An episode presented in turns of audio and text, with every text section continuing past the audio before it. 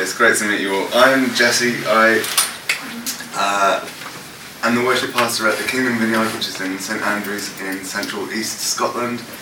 And um, as you can probably hear, that's not where I'm from.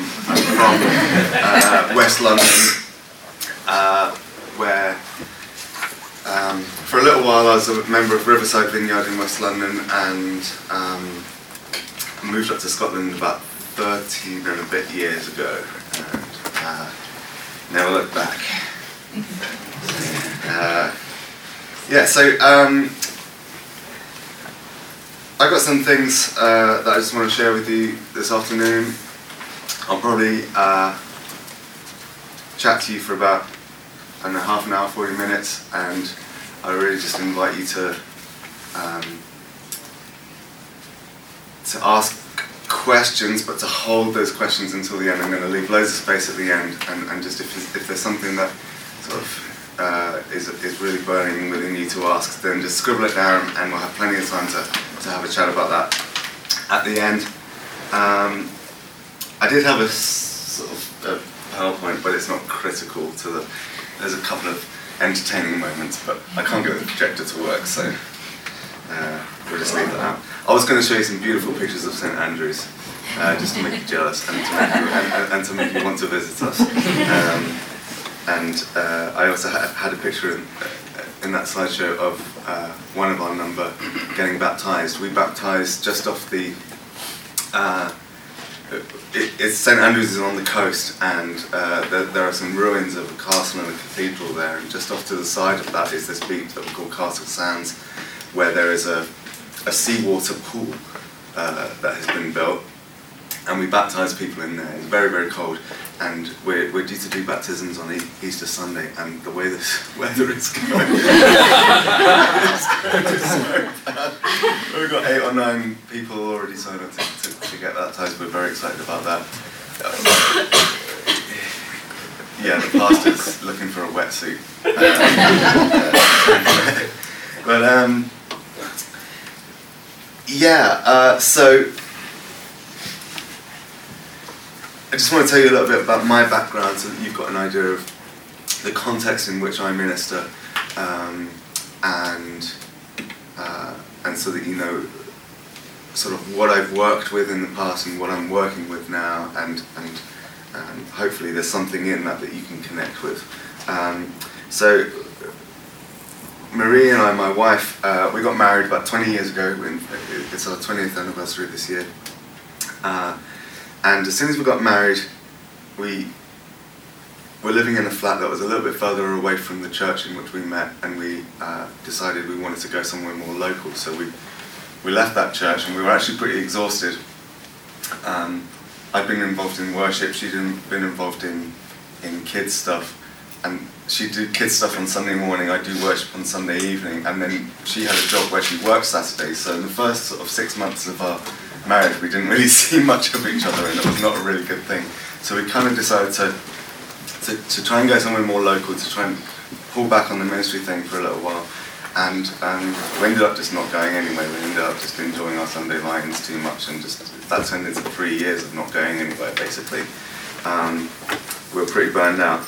But then God told us in no uh, unclear or uncertain terms uh, that we needed to get back into fellowship, and we ended up landing, landing at Riverside Vineyard, where the worship pastor there was a guy called Brian Dwayne. He'd been there since the early days of Riverside, when it was just planted, uh, when it was just one of three vineyards in the UK, the, one of the first vineyards in the UK, and um, and Brian was the first paid member of staff of that team.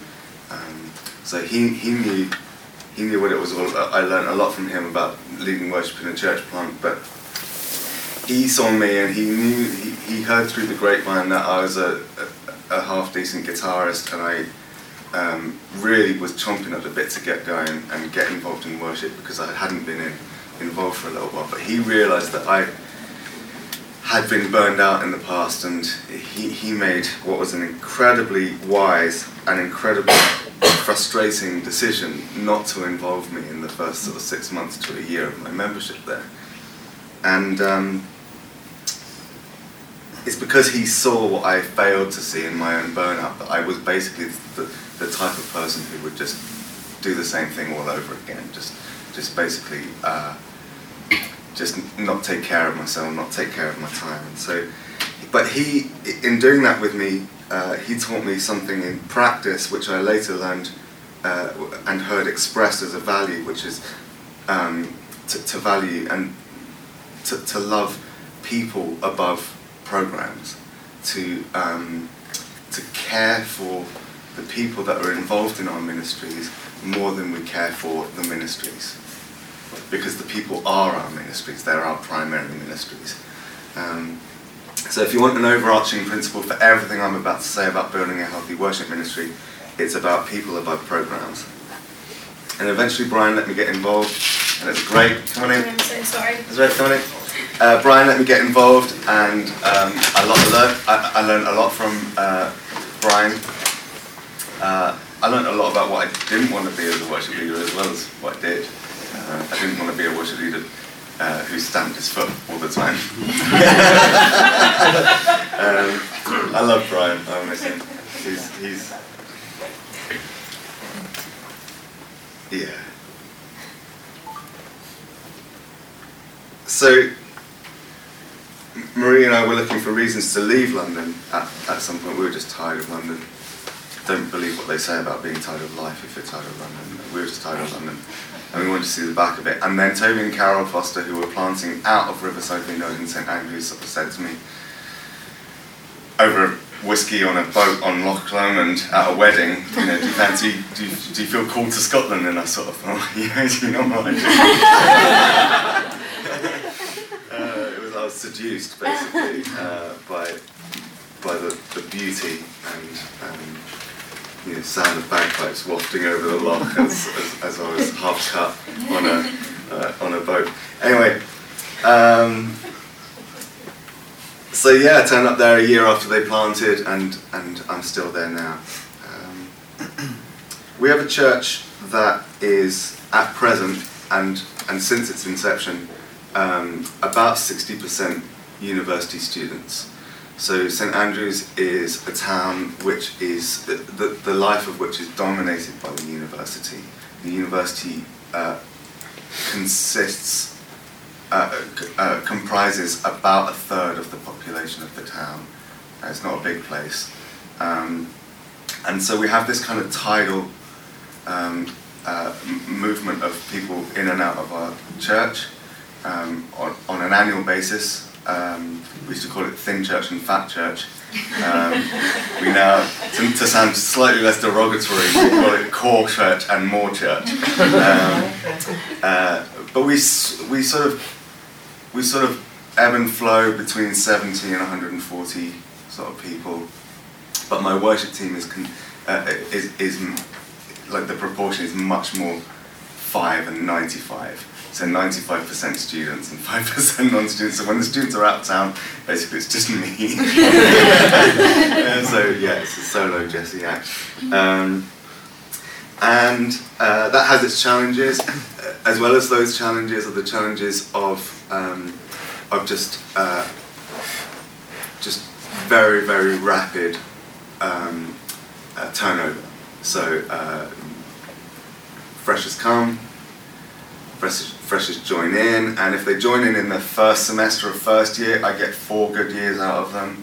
Uh, they don't all do that, um, and that's only, that's only they're only there for about I don't know sixty percent of the year, so it's really just two and a bit years if you sort of add it all together.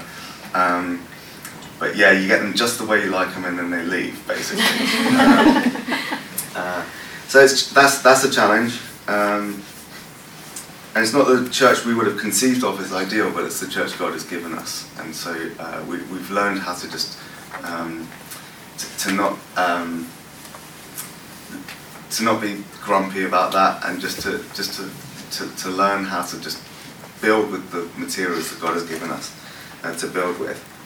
Um, yeah. So we say at the Kingdom Vineyard that we don't have a student ministry. We have ministry in which students are involved at every single level.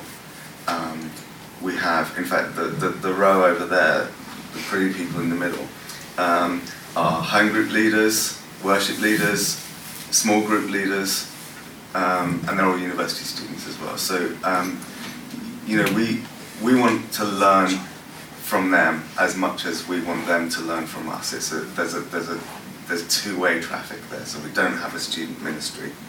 Um, yeah, we. Um, yeah, so there's a couple of things I just want to sort of say as kind of uh, as well as people before programs. A, a, couple of overarching principles. I've got seven points that I want to share with you today. Um, seven being a number that I love because I, my my sort of academic sort of uh, uh, fetish is for apocalyptic literature, and uh, and so if it wasn't going to be seven points, it was. I couldn't fit it into three, so it had to be seven, and if I couldn't fit it into seven, it had to be twelve, and if it couldn't be twelve, it had to be 144. and so I've, I've, limited it to seven, the number of fullness and and uh, and completion. I just want to give you two health warnings. These are two things which, if you do not uh, tend to, will, uh, will, will cause you to, um, at some point, uh, burn out or, um, or really stumble and fall. Uh, first thing is this is, is to not neglect your own personal spiritual formation. And this isn't going to be a seminar on, your, on spiritual formation. Um, but I just want to recommend some of the books that, some of the things that have been mentioned to you already, books like Emotionally Healthy Spirituality, practices like the daily examen and things like that. Um, just keep short accounts with God, keep in touch with God. And what Dan was preaching this morning, oh my goodness, yeah, just find your identity in Him and not in, in, in the tasks of ministry.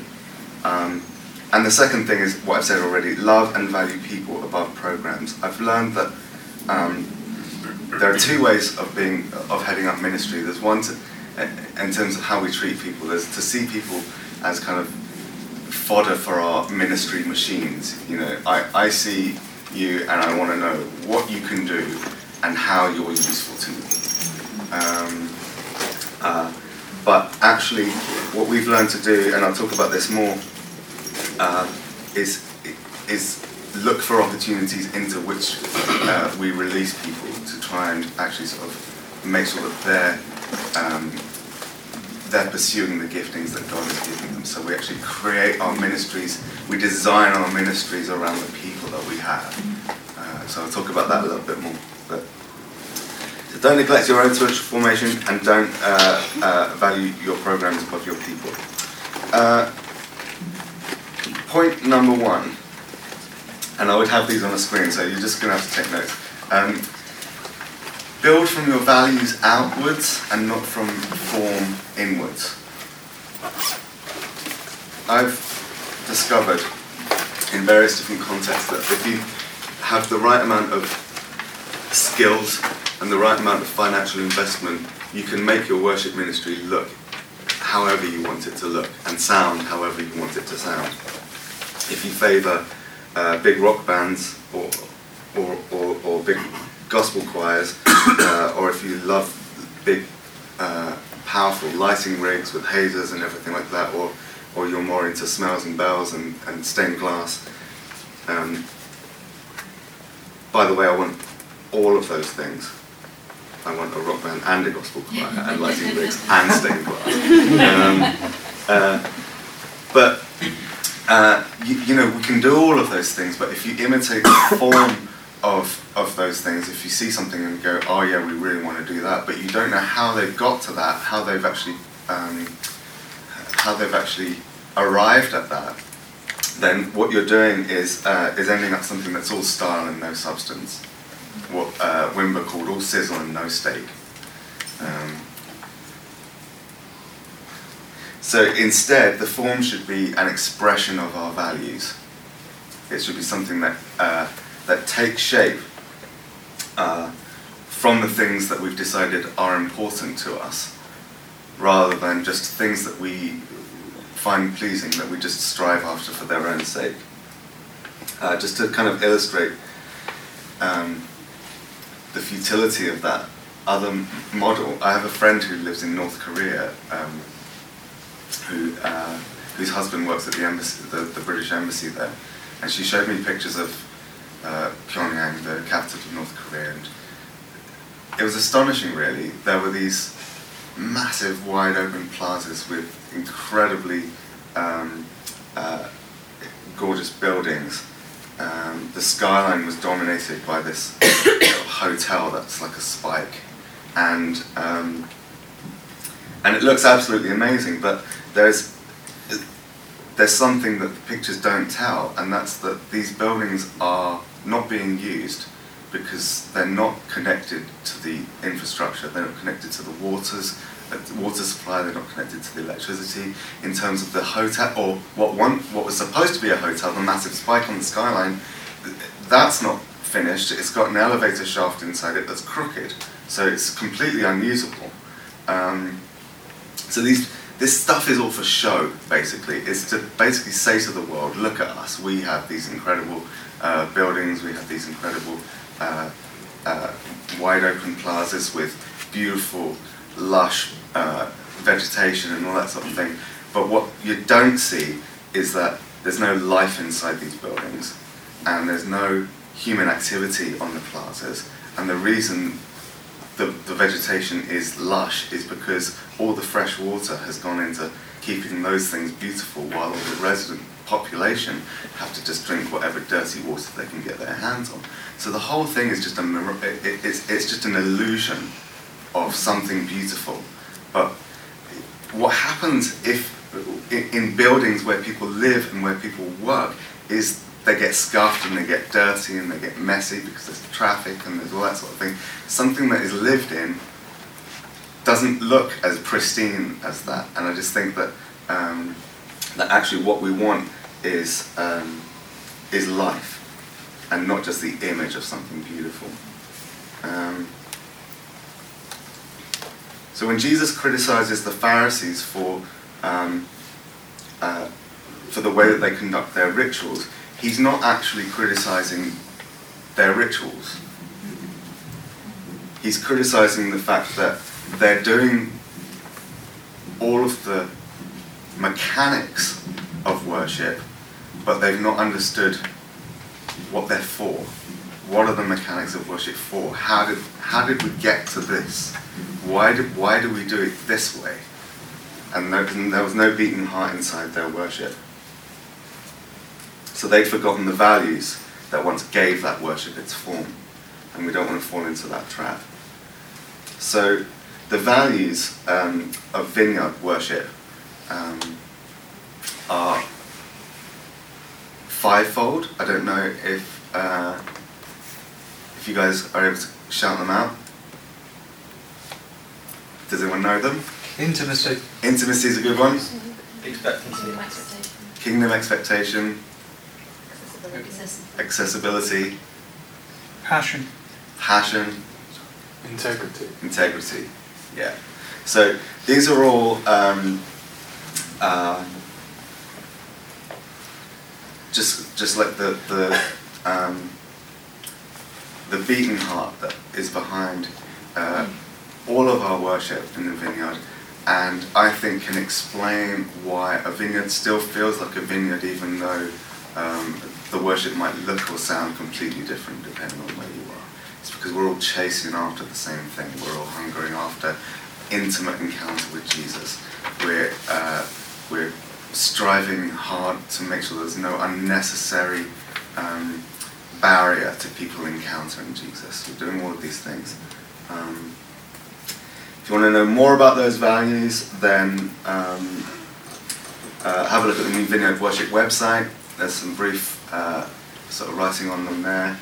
Um, but I'd actually love to know if you have reflections on um, on what these values mean to you or how they express them, how that bears out in your ministries. I'd love to hear from you because um, I'm working on some training resources on those values, and um, I just want to I just want to hear from from people on the ground, basically. Uh, so these are good things to contemplate. They are um, important things that are precious. Um, in the intensives that we've been doing, we've been having conversations about about um, values, and some people ask why why there are certain things that are not included in the values, and among those have been things like freedom or simplicity. They seem to they seem to sort of uh, be concepts that ring true about vineyard worship. Um, it's my opinion that those things are fruits and not roots of our worship.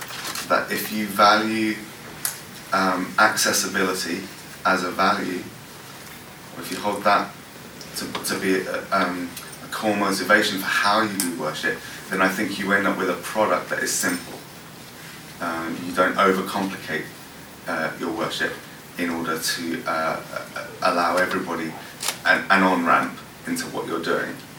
Um, I think that when we when we value the kingdom of God, and and we expect to see, um, and, and we invite the Holy Spirit to be sovereign in our worship spaces, then we experience freedom because where the Spirit of the Lord is, there's freedom. So so these are products of our worship. Um, that they're not the the beating heart inside of them, even though they're absolutely wonderful thing. Um, other people ask if we why, why don't we value excellence? And again, it's, a, it's all about the fact that we value the King of Kings and we want to bring him our very, very best. And so we, we value the kingdom of God. And so that causes us to bring our very best, our, ex, our most excellent thing to God. If you make things like excellence and simplicity your values, then um, I think what happens is you end up producing something quite different. Um, it won't be bad, especially if excellence is your value. I'd expect it to be very, very good. Um, but what it might, what might happen is that it might fail to be intimate. It might fail to be accessible, and those are the things we really just want to fight for. So build from the values out not from the form in. Second point is this be yourself. I think we've talked about this a little bit, I think it came up last night, about comparison. Comparison is a really um, uh, sort of toxic force that has um, inveigled its way into uh, into our ministries, and it's a really poor metric for determining how we're doing as, as, as worship ministers. Um, we're constantly judging what we're doing against something other, something out there, um, whether, whether it's a church worship environment that we've experienced or that we've seen online or, uh, or heard about, and we perceive it as better or even ideal. Um, and we say, wow, that's really, really great. I want to do that. And um, instead, I think we should be saying, wow, that's really, really great, but you know, you do you, and I'll do me. um, I'm not saying that we don't want to learn from other uh, streams. We want to draw uh, influence from from wherever God inspires us. Um, but you have to then do the hard work of making it your own and seeing how it gonna how it works in your context. It doesn't necessarily, you know, Dan said this morning, uh, there's, you know, there's a context for everything, and you know sometimes uh, it, it, doesn't translate that something that works over there is going to work really well where you are. Um, so yeah, and and um, and comparison with um, with moments in, in your own history. You know, for example, you know we've talked a lot about what happened at the worship retreat here last year, but we definitely don't want to see that as mm. a, a, way to measure what God is going to do this year. Mm. That's a really, really unhelpful, unhealthy way of of determining what does success look like. What does a successful worship retreat look like for us this year? To, to say, um, well, it wasn't, it, it, it, didn't look like last year, so it's not as good. No, God's doing something different all the time. So on Sundays, you know, sometimes you just have this, these sweet moments, and and and people just say, "Oh, I wish it could be like that every week," and then you you basically then created, you know, whether maybe maybe subconsciously created a bar for yourself there.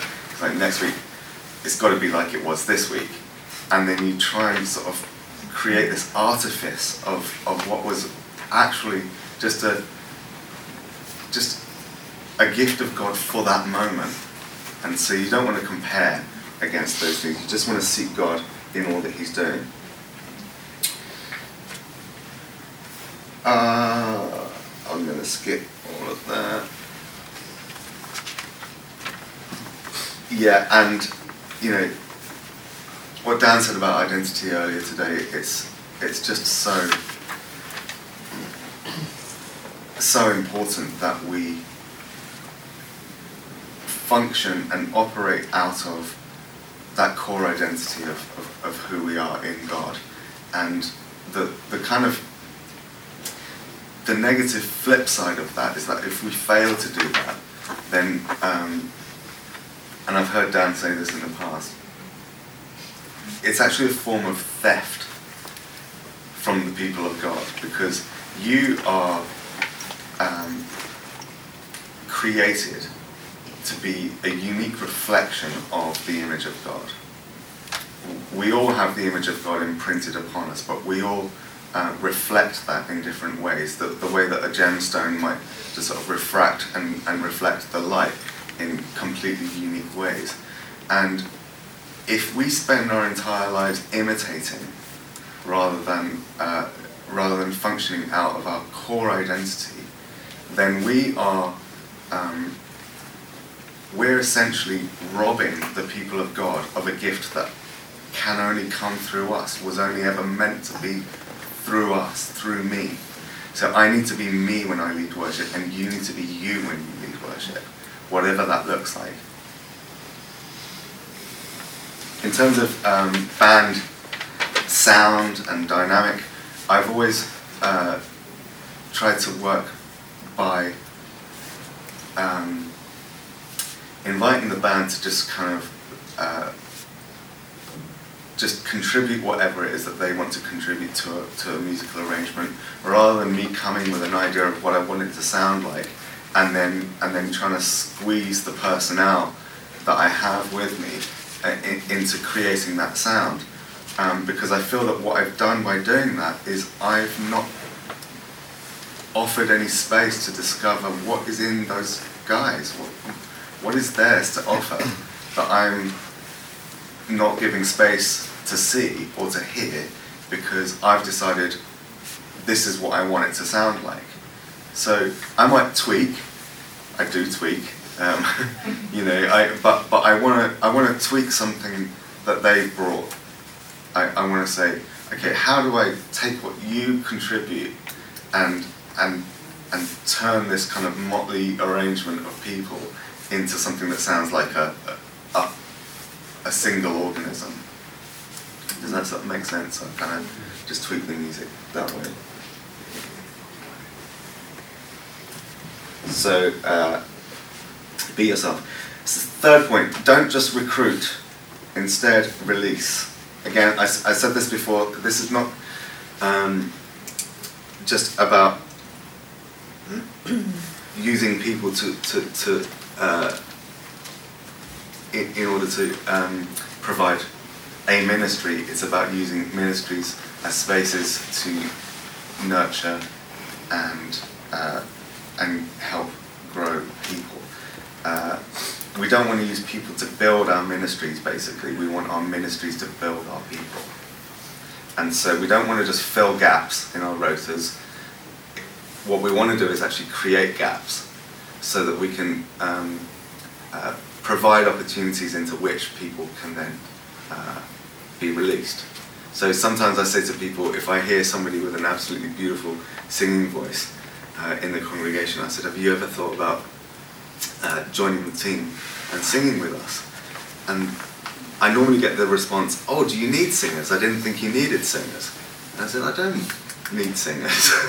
but I, I think that you might need a, a space in which to use that gift that God has given you and, and to explore that and see what that means in terms of how you're supposed to use that gift to bless other people. So I then need to to find a way to get that person involved in worship ministry.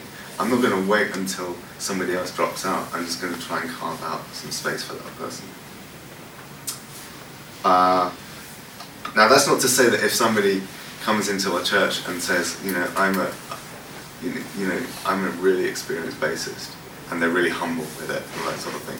You know, if that were to happen, I, you know, probably hear the heavens open and hear choirs of angels singing hallelujah. uh, you know, that's great. I th- there are s- spaces that I would love to have filled, um, but you know, we're just more in the habit of in our church of just uh, of just looking around and just saying, what do you need to be doing? What do you need to? How do you need to be serving? And we stop assessing people according to how useful they are for our ministries, and we start trying to find ways for people to move in those gifts. So you've got to do the whole manure thing. Do you know that? You come across that in the vineyard? Identify, recruit, Brooke. Repeat it for me. Identify, recruit. Tree. Yeah. De, boy, good boy. mentor, Yeah. uh, no, Nurture. No, nurture. Yeah. So it's just a process of, of basically looking around saying, okay, uh, you know, what has God got for you? What has God got for you? What has God got for you? And then bring them under your wing and sort of show them how, you know, the sort of, you watch me, and then I watch you do it, and then you do it, and, and so on. And you just basically do this process continuously of, um, of trying to um, uh, just identify uh, people to be involved, but instead of that identification being on the basis of the gaps that you have to fill, you're trying to do, you're trying to identify what is the Holy Spirit calling that person into. So they're not just fuel for our ministry machines. Next point: seek and share vision.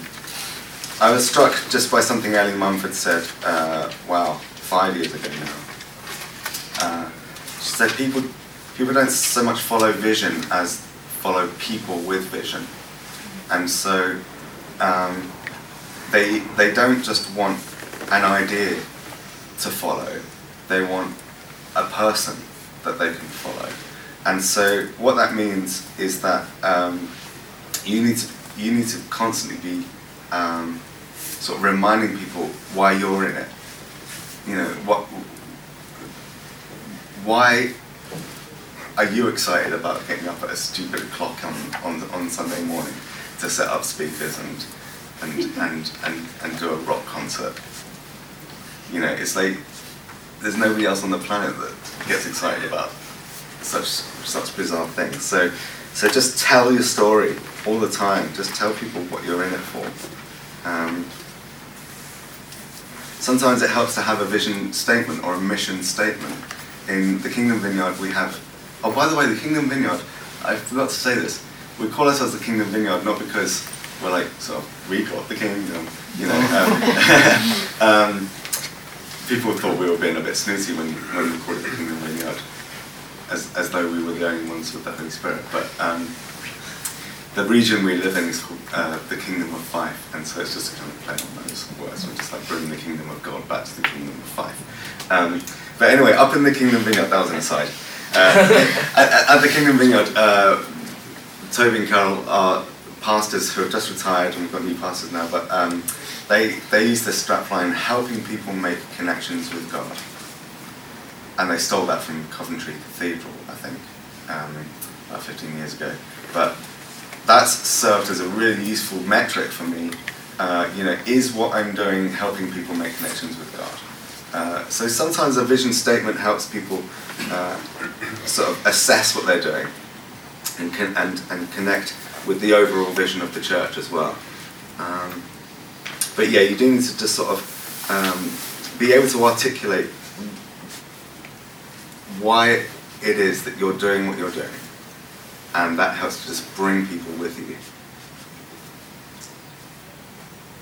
Yeah, I recently introduced a, a document to um, to my team, and uh, it expresses some of the vision and values of, of the team. It expresses those five values of intimacy and integrity, so on, and and sort of talks about how we're going to get there. And I initially introduced it in the form of a contract, or I've called it a covenant, you know, to be a little bit more scriptural about it. Um, and um, and that didn't go down very well. Um, people did not appreciate being asked to to um, to sign a, a, a document because it felt legalistic and all sorts of various various reasons. And I I went onto the Vineyard Facebook group for uh, Vineyard worship leaders, which you should all seek out. It's, it's uh, very helpful sometimes. Um, and I said, look, guys, you know, sort of broadcast this question to the Vineyard worship leading tribe around the world. Look, there's this thing, there's this document I've introduced, and I'm getting some jip about the signature thing. Uh, what do you all think? And basically, it, I just broke the internet for a little while. And, um, um, and people who I deeply admire and respect and love just fell on two completely polar opposite sides of this argument. And I realized this is a, a, really divisive thing. And I just, I wasn't so wedded to the idea of getting people's signatures on a bit of paper that I wanted to divide us. So I kind of scrapped the signature thing. But it's actually proved to be a really helpful document for some. And um, if you want a look at it, then uh, I'm happy to send, send it to you if it helps to um, communicate your, your vision to you if you want to tweak it or anything like that. Next point keep your platforms discreet. Hang on, what time is it? What time does this finish? 3.45? Yeah. Yeah, okay, cool. Keep platforms discreet. I, as part of a, a theological degree, I looked at some church history where um, I looked at in, in, late medieval churches, part of the architecture was this thing called a rood screen. I don't know if you've heard of a rood screen. Uh, rood is in R double O D, which means cross, like Holyrood. Um, but it's it's basically um, up at the top end of the, the, cross. I had a picture, but um, you know the, the a lot of these churches are, are, are laid out like a cross, at the t- and at the top end of the cross, there's this rood screen, and it's basically a, a, a sort of um, structure beyond which the uh, clergy would carry out various rituals, such as the Eucharist, and the laity, the lay congregation, would be on the other side of it, and they could see what was happening. There were like holes in these screens. You could see what was happening on the other side of it, but you couldn't participate in it. And that, um, you know, at the Reformation, where Martin Luther uh, was very much all about the the ministry of all believers, you know, like John Wimber talked about, everybody gets to play, uh, similar thing, said this just won't do. uh, so uh, at the Reformation, a lot of these rood screens were torn down. But I'm of the opinion that that we're in danger in, in many contemporary worship settings of constructing rood screens, um, in the sense that um, there are elements of our um, environment that contribute to a, a, a distinct us and them um, uh, s- distinction. And that can look like all sorts of things and sound like all sorts of things. It can sound like singing in impossible keys. It can sound like, it, it, it can look like um, the, the lighting that's set up so that, um, that the entire congregation is in darkness and, and all the lights are on the stage such that um, all the people on the stage can see is the lights, and all the people in the congregation can see are the people under the lights. And it just, I feel like these things are, are modern equivalents of the rood screen. And I'm not saying lights bad, I'm not saying um, don't sing in keys that are good for your voices. I am saying that because of the value of accessibility and because of the values of, because of the, the concept of everybody gets to play, we want to work to mitigate any sense of division between we who are ministering and those to whom we are ministering. People have got various prophetic sessions that they need to go out for and all that sort of thing, so don't worry about people walking out, unless you do actually think I'm a her- heretic. So- Brilliant. Um, so yeah, um, I just I just think we need to we need to just recognise that um, that that we're just we're all one big family and we all we're all trying to go on a journey together and and, and so we need to just try and uh, try and mitigate those senses of us and them. That's why I love the way that we're worshiping here. It's just it's just it feels like you know this morning I was playing guitar and I could hear um, Sarah from Denmark as clearly as I could hear Ash, who was leading. And it was beautiful. I was just sort of in between um, the worship leader and a member of the congregation, and I could hear both equally, and it was wonderful. It was really beautiful to be in that space. But two more things to say. Keep it simple. Simplicity, as I said, is a product of our um, of our values. But um, but one of the things that um, that recorded worship music um, sort of makes us want is all the all the sort of beautiful stuff of sound, and uh, we can sometimes do that to the to, to the detriment of more important parts of the music. And what I mean by that is that I think I do I tend to make a division between what are um, structural uh, parts of the, the music and ornamental parts of the music. So you've got structural things that are sort of the simple things like uh, melody and rhythm. And then you've got ornamental things which are uh, harmony essentially and, um, and and other things. You know, uh, electric guitars, volume swells and Nord keyboards with you know beautiful you know sort of drawbars all up and all that kind of thing. It's it's beautiful, and I want those things, but I don't want them at the expense of the structural elements. I don't want them at the expense of a, a worship leader um, just sort of not giving a clear indication of when we start singing and things like that. So so these are important things. So uh, simplicity, and then last thing, I just want to encourage everybody just to to really reconnect with with worship as a as a fundamentally good thing of itself. Like I love, I've been living in this story in uh, the Gospels for about three months now. I keep trying to study other bits of the Bible, but God keeps drawing me back to this story of Mary pouring out nard, the the, the expensive perfume, onto Jesus' feet, and everybody complains. All the disciples complain that this money could have, this could have been used to, to, to ease the burden of the poor. And Jesus is like, you can do that anytime you want, but I'm here and it's good that Mary did this because I'm basically worthy of this. I'm, I'm worthy of this worship. And so we shouldn't feel as though we constantly need to make excuses for the fact that we love to worship. We shouldn't feel as though we constantly need to make excuses for the money that we pour out in our in investing in our uh, skills, in our equipment, uh, and the time and resources that we put into practice and songwriting and creativity and all that sort of thing. Um, the, the, the two things that I love most about that story of, of Mary is that it proves that worship, when it's done right, is isn't cheap and it isn't clean.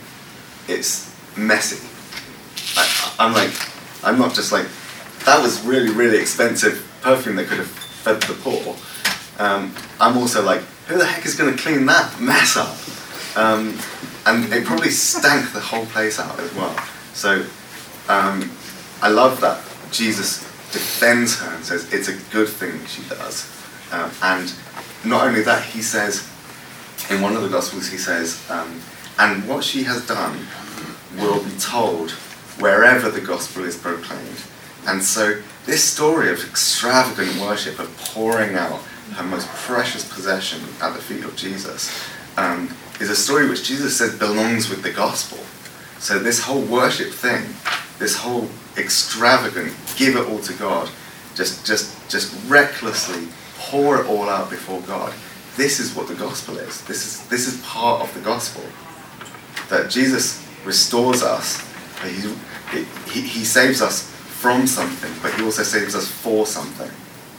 So he saves us for worship, and he saves us so that we can be uh, restored to the thing that we were made for, which is worship. So just want to encourage you in those seven things. Build from your vision, uh, build from your values out, not from your form in. Uh, I, I've got to try and remember them now. Somebody read them out to me. Um, yeah, keep it simple. Uh, don't recruit, release.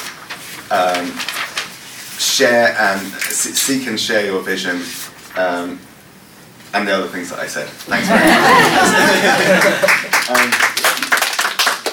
guys, we've got just under half an hour. I would love to just answer any questions that you might have. And by the way, my team over there, if I lied about anything, you need to pick me up on it as well. So, yeah. So you talk about people over programs, Mm. and it's great. Um, how, so if you have a, um, um, someone whose, uh, the skill level is not, not great, Yeah. right? And then, uh, and, know, they really have a great heart, the character is there, competency is not, what do you do and how do you, treat- and how do you, how do you slowly admit them and induct them into the, uh, and what if they cannot, after maybe even a year or year and a half, and they still don't make the progress in terms of competency, what do you do, do, and if, if, I mean, apart from a small group setting where, okay, yeah, why not lead there or play there, in a Sunday, you know, Mm. service kind of setup, what do you, how do you manage it- it- Yeah, I think um, I think it often depends on the ex- the extent to which um, what they're carrying is um,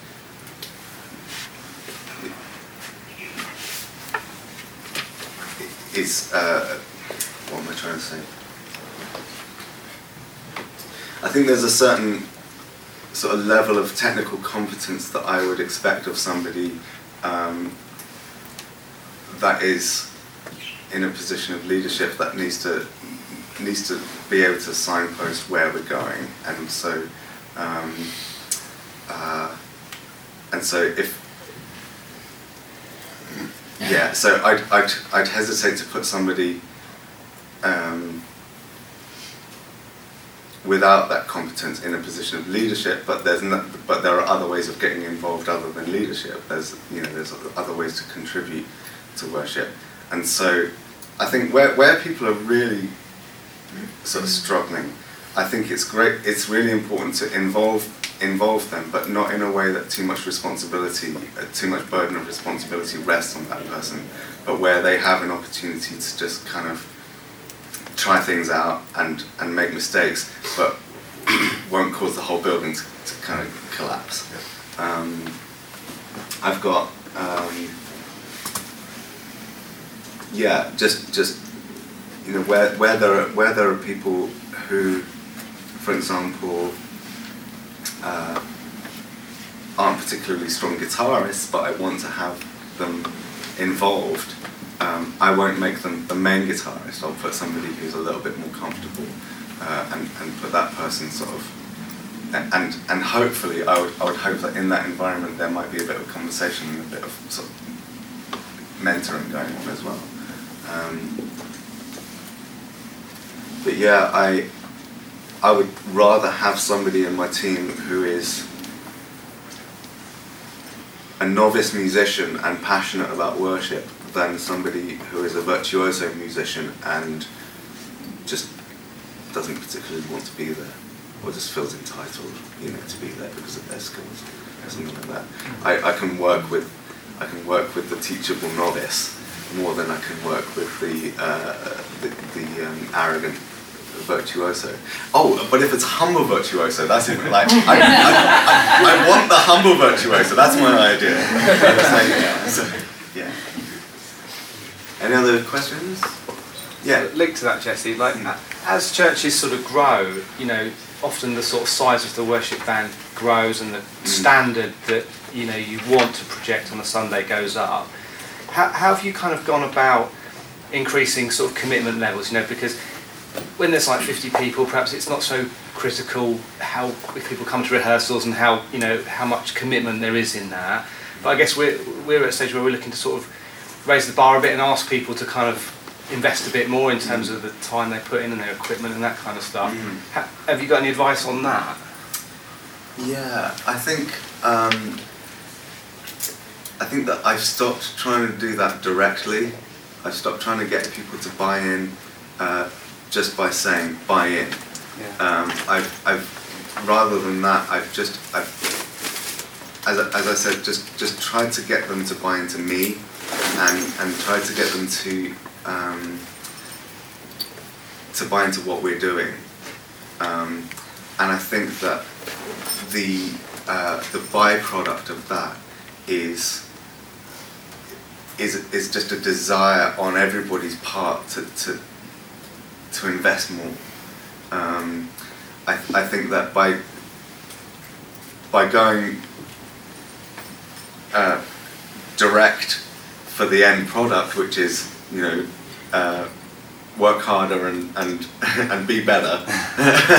um, I, I, I find that um, I, I lose people that way, and and I and I just I've just become that guy who's who's always on at people about doing more and getting better, um, and so um, I'd I'd rather I'd rather that sort of welled up from their desire to see their des- their love for what we're doing as worship ministers, um, uh, s- s- so that they really own that mission for themselves and just want to give it their everything. Um, so yeah, it's just it's just something that I don't think. I've, s- uh, yeah, I'm, I'm still I'm still working these things out, um, and and one of the ways in which I've I've been doing that recently is to do this to create this vision and values document and really just to say look this is what we're this is what we're going for, guys, and I need you to to want what I want, and and that way I kind of feel like uh, we'll all sort of push harder in the same direction rather than just me saying, okay, I need you to do X and I need you to do Y, and so so that I can then sort of create this um, this end product that I have already designed in my own mind. It's, yeah, so just trying to get people's hearts invested in what we're doing. So, good question. Any other questions? Yeah. Can I ask about um, how you get new people involved in the team? So our, we're very bad at it at our church. I think in the last year we had one new person on the chair on the team. Um, Lizzie, how do I get new people involved in the team? Um, well, you have some people like me who message you before they come to university being like, so I've done a little bit of this before, is there a possibility of doing this? And you reply with, hell yes! um, but no, so, um, so Jesse, um, in my first term at university, um, kind of wanted to kind of see what kind of experience I had as a worship, um, doing worship stuff. So he, um, he met up with me for coffee. Um, coffee dates is a massive thing as St Andrews. Yeah. um, and um, yeah, just kind of like chatted through the kind of experience that I've had before, um, and and kind of what I hoped what I hope to do where I might fit in what they do already. Um, so that that was just incredible to be part of a church who who kind of like want to invest in you from the get go. Because like, I don't actually come from a vineyard church background. I'm I come from an Anglican church background, and it's can be often very different. Um, so that yeah, that was so encouraging to have someone who's kind of like, we would love to have you. So yeah, Yeah, I, I, I just want. Um, yeah, one of the. I mean, there's different driving forces. There's, there's. I, I want to see everybody sort of just doing what God has for them. The, the, the other thing is that obviously I have, I hemorrhage team every year.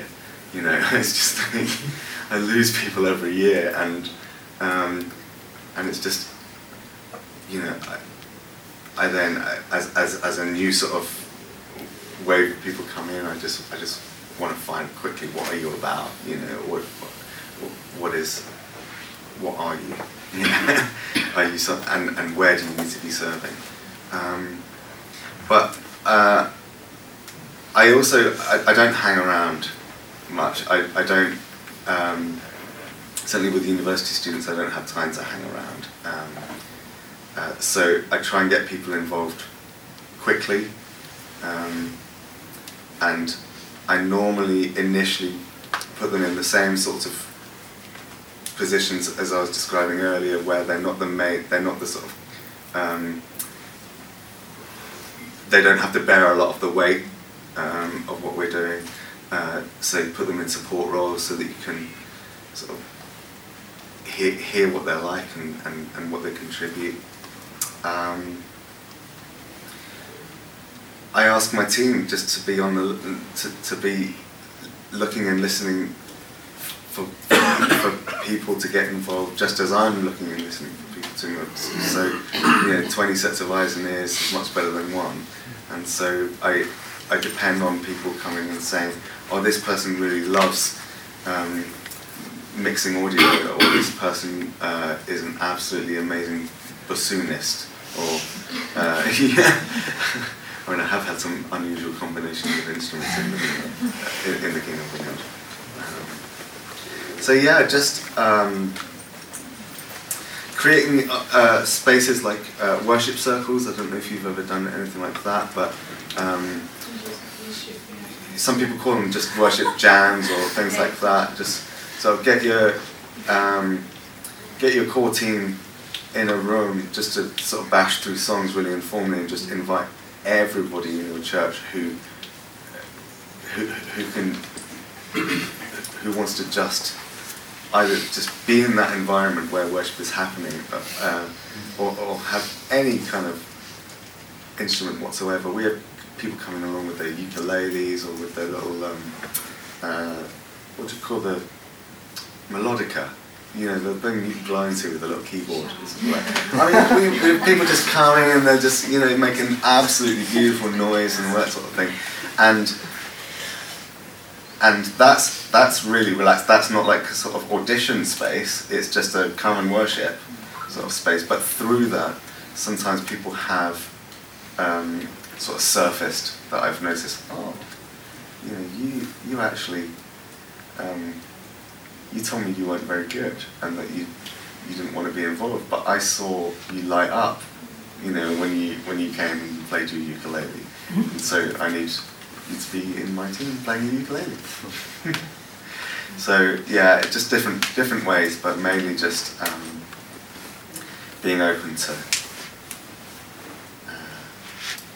just constantly being open to the possibility of new, new, new people, even when you don't think you need them. Well, yeah. Any other questions? Well, well, almost the reverse of that. So Trent, there's, it's quite a large church, and there's probably too many people um, to fit to, to for to lead worship or to do worship. So every month there's a different band. So there's like four bands, and they do do the worship jam. Um, but there's, there's there's just a lot more people for the avenues to worship. Mm. So I guess my question is, what's your response to that? Yeah, I mean, there are things you can do, such as, I mean, really invest in worship in, in all your ministry areas. So, um, so make sure that there are, if, if you've got like the potential to create multiple brilliant bands, then, then you know, just, just make sure that you know your youth and your kids have like the absolute best that you can uh, that you can put in those spaces. Um, I think there are also, um, you know, things you can do like song songwriting. You know, sort of gather people to just sort of try and be creative together and just sort of see how they can serve the vision of the whole church just by um, by maybe just sort of being a being a greenhouse for for creative sort of songwriting and stuff like that. But yeah, it's difficult. I guess I guess it would be a question for um, for folk like John and Debbie how they would um, you know sort of create connection points for people who need to be serving in that sort of way and how, how, how there are avenues into that. But it's not a problem we have at the Kingdom Vineyard. so- I wish it were. But, uh,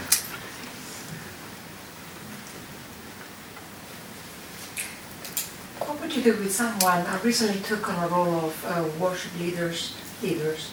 It's a small, a small church, we only have three worship teams, so Mm. that was gonna be easy, but it's not. And particularly this one guy, you know, we love him, we love him, he's quite new in the faith. Mm.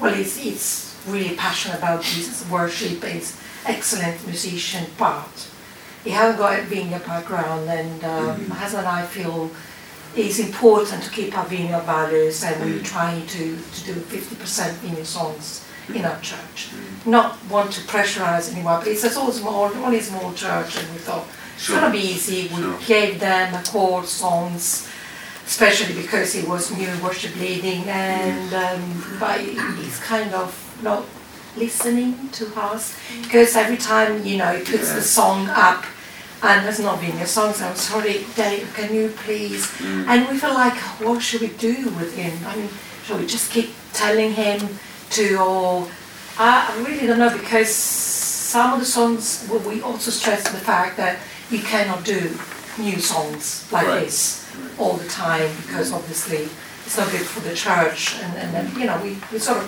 we did a few worship meetings and we plan planning to do some more but sometimes we wonder how do we approach him because you know it, obviously we don't want to be sort of but on the, Sure, in the same yeah. time we have to have the same we have to be on the same path and Mm. and I don't know uh, yeah, that sounds d- difficult. I mean, I, there's a couple of things there. One is,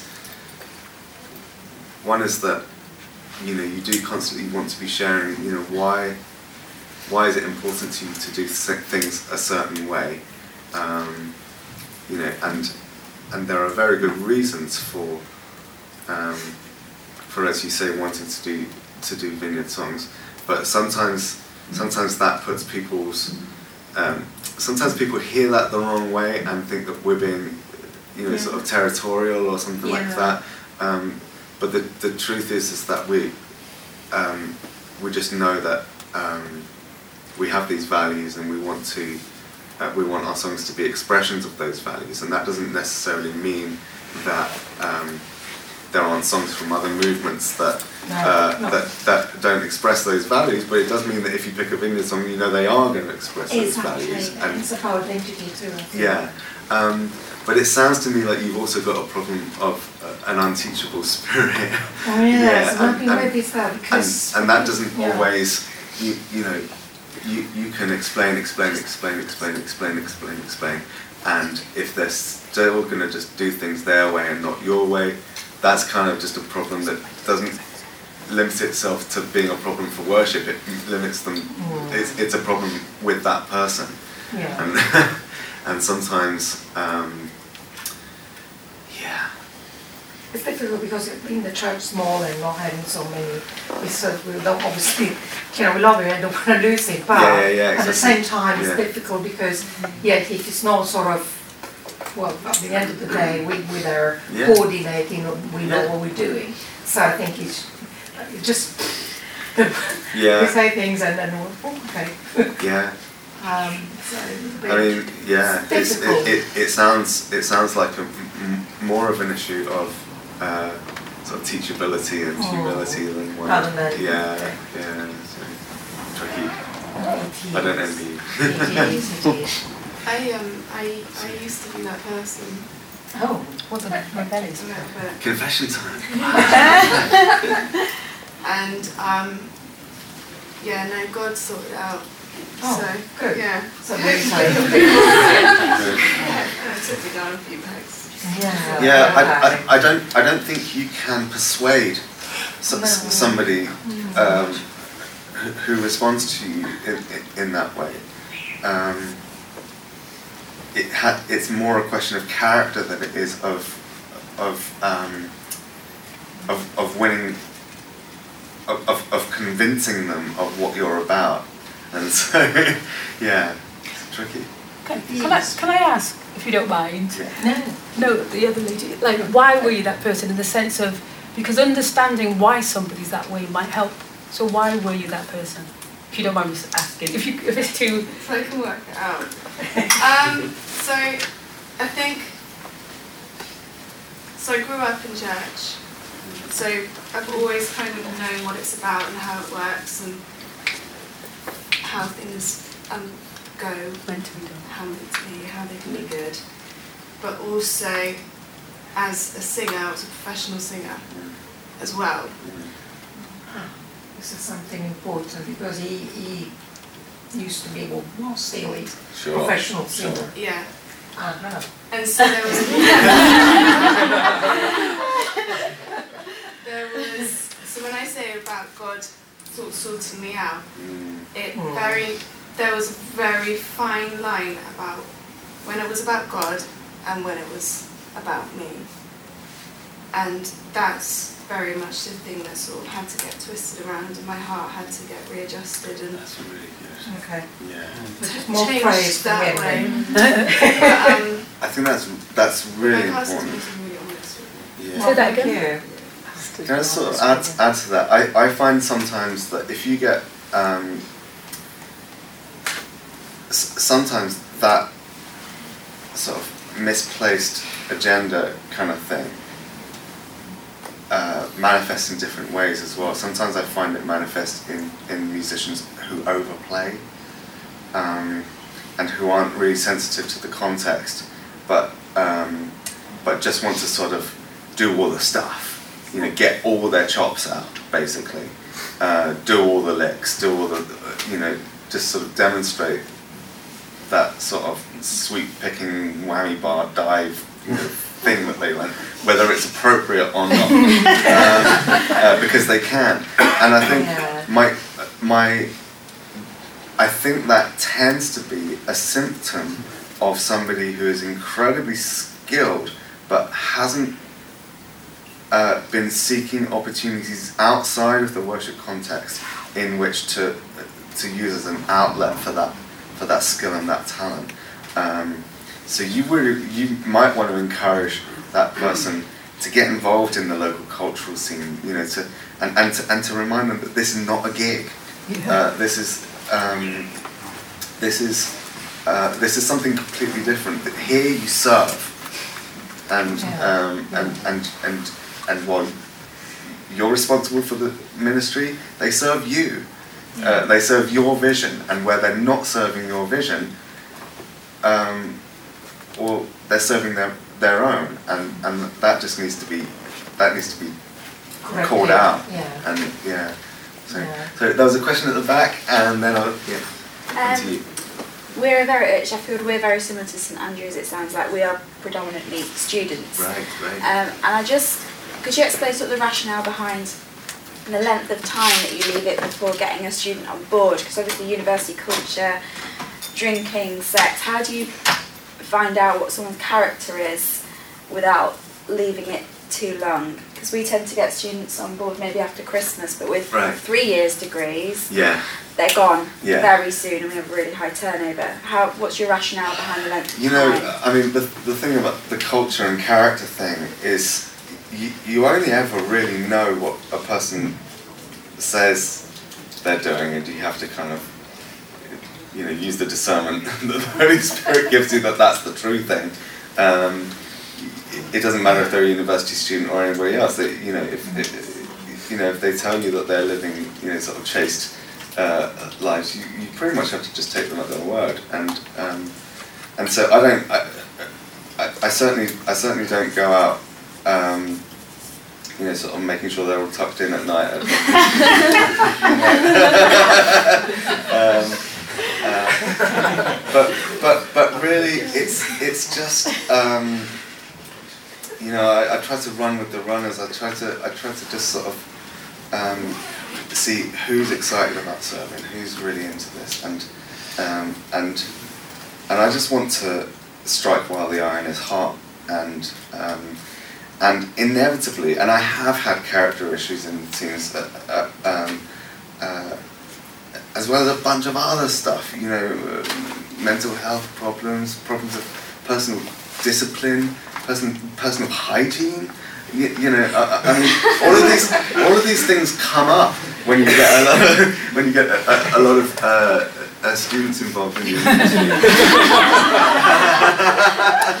um, mental health issues and, and, and, all- and all of that sort of thing.